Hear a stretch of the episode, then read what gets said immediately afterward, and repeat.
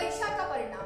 वो परीक्षा का परिणाम बहुत कुछ सिखा जाता है। एक समय तक लगता है, ये बोर्ड एग्ज़ाम का रिज़ल्ट ही हमारा सब कुछ होगा।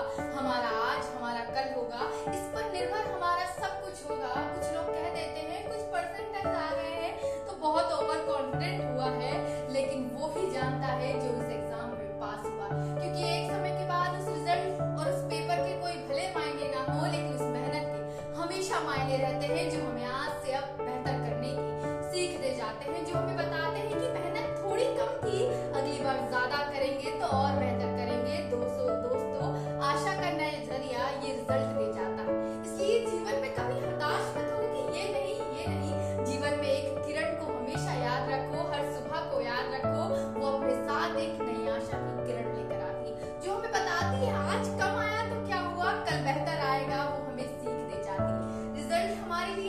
咋的 ada.